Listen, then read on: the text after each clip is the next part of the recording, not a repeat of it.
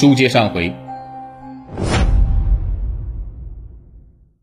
技术员对全村各处土壤采样后送回市里进行分析，没多久啊，分析出了结果，村里土壤并没有工业污染，细菌检测也正常，没有发现恶性的传染病。医生们呢，则对老人们进行身体检查，发现他们身体啊大多健康。城里老人常见的各种基础疾病，在村里的老人们身上不是几乎没有，就是非常轻微。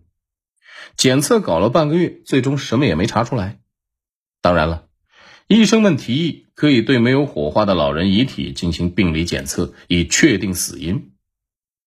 这里是乡下，老人遗体一旦入土就不能随便迁葬，更别说是验尸了。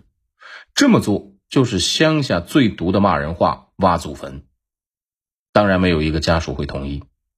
于是呢，医生们无功而返。他们留下一个推测：虽然村里老人身体很好，却因交通不便，没有去医院看病的习惯，也很少吃药。他们都相信“药医不死病，死病无药医”。平时有了病呢，老人们都是自己忍一忍，非到万不得已不吃药。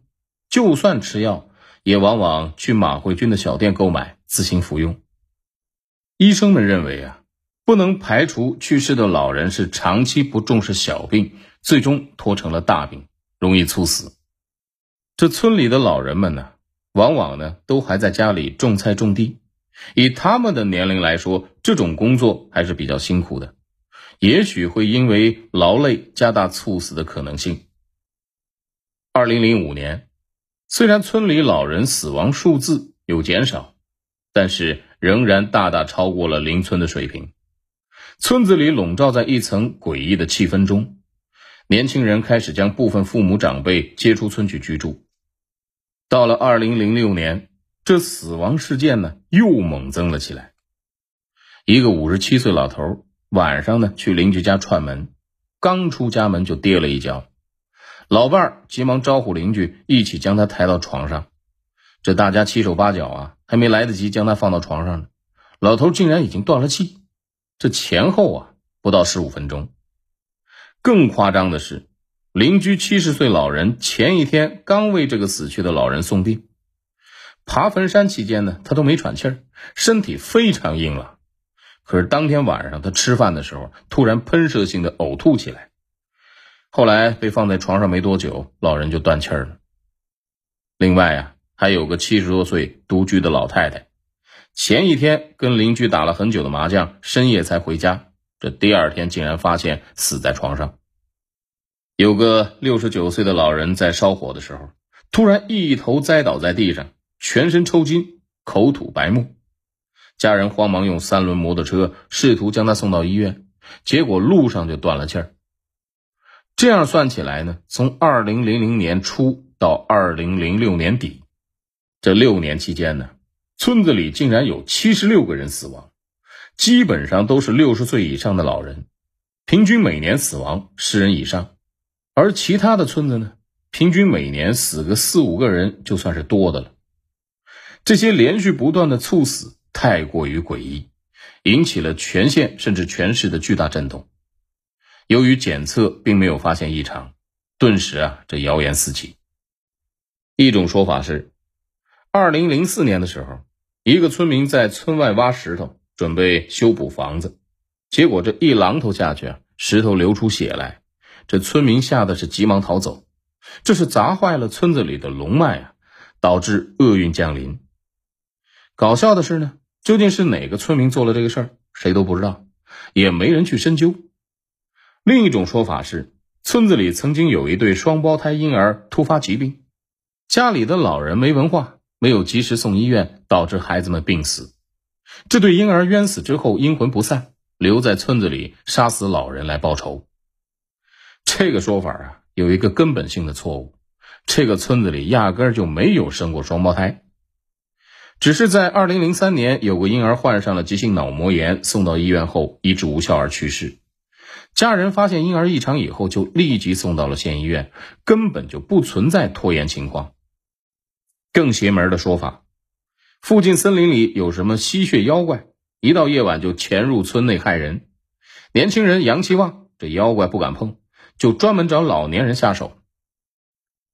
到马家村的山路上呢，确实有几大片阴森森的森林长在山地上，自古以来很少有人进去过。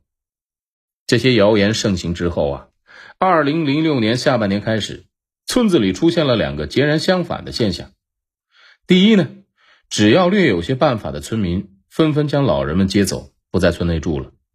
即便儿子家暂时无法接纳的，也让老人暂时住在出家的女儿家里。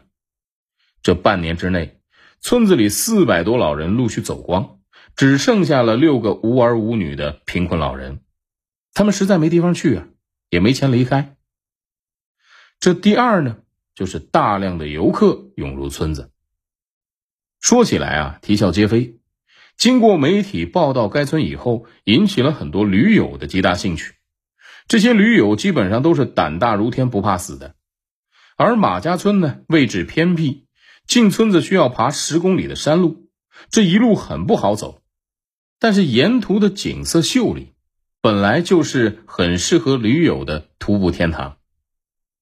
马家村变鬼村的传闻出现之后，许多驴友啊都徒步来到这里，下半年就来了数百人之多，超过以往十年的总和呀。更奇怪的是，随着驴友的到来，老人猝死现象也突然停止了。暂时呢，没有搬走的老人也没有猝死。于是啊，那种吸血妖怪的说法就更有市场了。一些村民说呢，就是因为阳气重的驴友来到村子，这妖怪啊再也不敢进村了。村民要感谢这些年轻力壮的驴友，是他们救了村子。于是啊，少数老人开始返回村子，甚至开始做起了驴友的生意。马慧君和另一个年轻人马国庆回来之后，先后开设了一个旅馆，专门接待驴友。马慧君将小卖铺的二楼和三楼改造成房间，住一个晚上收费八十，这生意啊还不错。就在村民们开始略有欢喜的时候，六月村里啊又燃起了大火。马国庆的旅馆门前柴草堆啊，突然着火了。这火势很快蔓延起来。好在居住在这里的驴友也不是泛泛之辈，都有着一定的自救能力和经验。发现着火以后，他们迅速的互相喊醒，带着行李迅速从后门逃出，没有伤到一个人。火势太大，村里呢又没有任何的消防设备，这一下子呀就烧毁了六十多间平房。马国庆家里的旅馆被烧光了，连不远处的村委会也被烧了。公安机关来调查以后呢，没有发现什么异常，认为这可能是柴草在夏季自燃。可是短短一个月后，村民马炳贵家后院的柴草堆又突然着火，这次烧毁了三十多间房屋，好在也没有伤到人。可是这次却不同了，有人发现了异常。失火之前，有两个驴友穷极无聊，在村子里头乱转搞探险。他们曾看到一个男人呢，从马炳贵家后院匆匆跑开，随后这大火就燃烧起来。显然呢，这傻子也知道，这很可能是故意纵火。这两把火烧掉了小半个村子，加上之前的死亡七十多人事件，顿时呢，这马家村的事件又沸沸扬扬的传开了。好了，感谢您收听本期的《中国悍匪录》，我们下期再会。